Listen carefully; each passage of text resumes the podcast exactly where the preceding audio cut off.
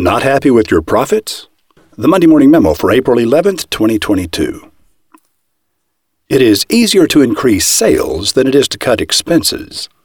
In the words of Adrian Van Zelfden, you cannot shrink your way to profit. Cost cutting CEOs are hailed as geniuses by Wall Street and lauded as saviors by private equity firms because cost cutting always works in the short term. But that's not how you build a business.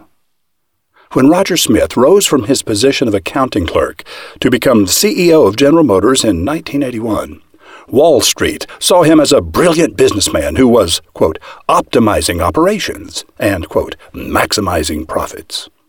But anyone who loved cars could see that he was destroying one of America's great companies. When I complained to one of my brothers in law that the GM brands were rapidly losing their distinct identities to become a bland blend of nothingness, he said, you don't understand business. It costs a lot to engineer and tool a new model of car for each GM brand. Chevrolet, Pontiac, Oldsmobile, Buick, and Cadillac. So Roger Smith is building all the cars on a single platform, but each brand will get its own grille and headlights and interior and taillights. I said, Perhaps I don't understand business, but I understand marketing and relationship building from the hair of my head to the soles of my feet, and I'm telling you that Roger Smith is destroying General Motors. Every time I point out the dangers of an unsustainable plan to cash in on the 90 day attention span of the American investor, I am told, You don't understand business. Always those same four words. Prior to the arrival of Optimizing Maximizing Roger Smith in 1981, GM held 46% of the U.S. car market. By the time he left, nine years later, market share had slipped to 35.4% and was rapidly falling. When asked about the plummeting market share, he defended the bottom line. you don't pay dividends on market share. By depriving his brands of the oxygen of creativity and innovation, Roger Smith choked the life out of General Motors. Oldsmobile died. Pontiac died. Buick is not far behind. GM's market share in 2021 was only 15.2% of the U.S. car market. This did not have to happen.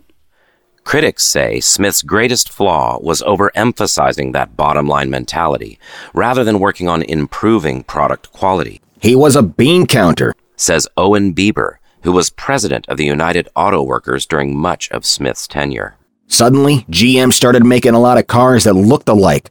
I used to tell him, you can't have a Cadillac that looks like a Chevrolet and expect to sell them both.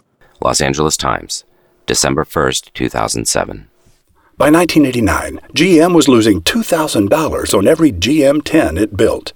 Asked by Fortune magazine why the program had failed, Roger Smith answered, I don't know. It's a mysterious thing.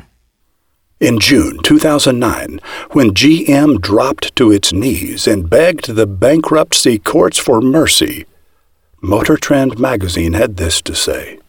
Less than a year after celebrating its centenary, the company we knew as General Motors is dead.